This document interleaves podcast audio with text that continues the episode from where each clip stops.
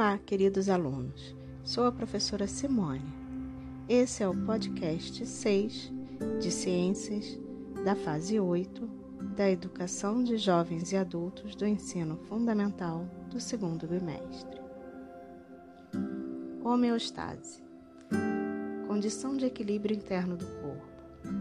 A homeostase, de modo geral, é caracterizada por uma, uma condição de equilíbrio do ambiente interno corporal independentemente das alterações do ambiente externo.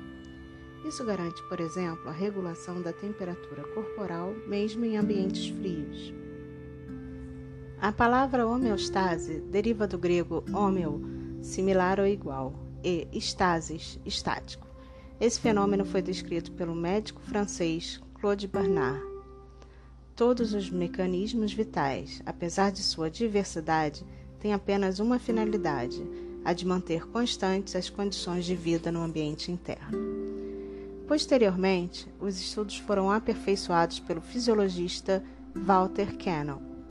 Ao analisar o sistema digestório e nervoso, notou que os organismos possuem uma tendência a manter o meio interno em condições ideais, apesar das mudanças que ocorram no meio externo.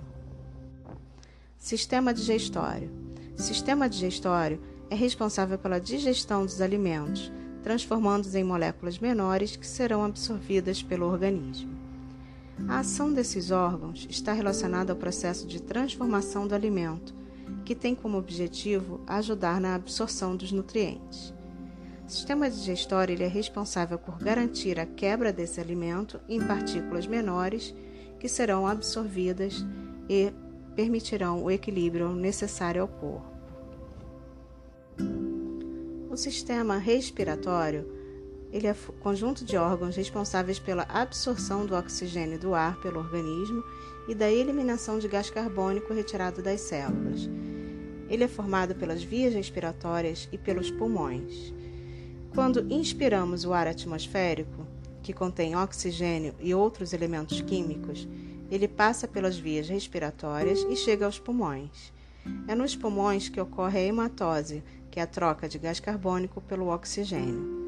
E graças aos músculos respiratórios que este órgão cria forças para o ar fluir. Para manter a homeostasia, nosso meio interno deve manter certos valores sem alterações. Isso é conseguido graças a diversos processos fisiológicos que ocorrem de maneira coordenada e que garantem o equilíbrio.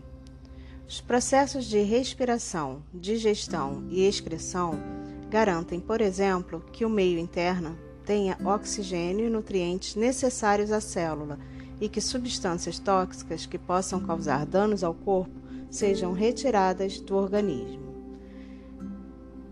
Quando o meio interno não está em equilíbrio, seja por mudanças externas, seja por disfunções internas, ocorre uma perturbação da homeostase.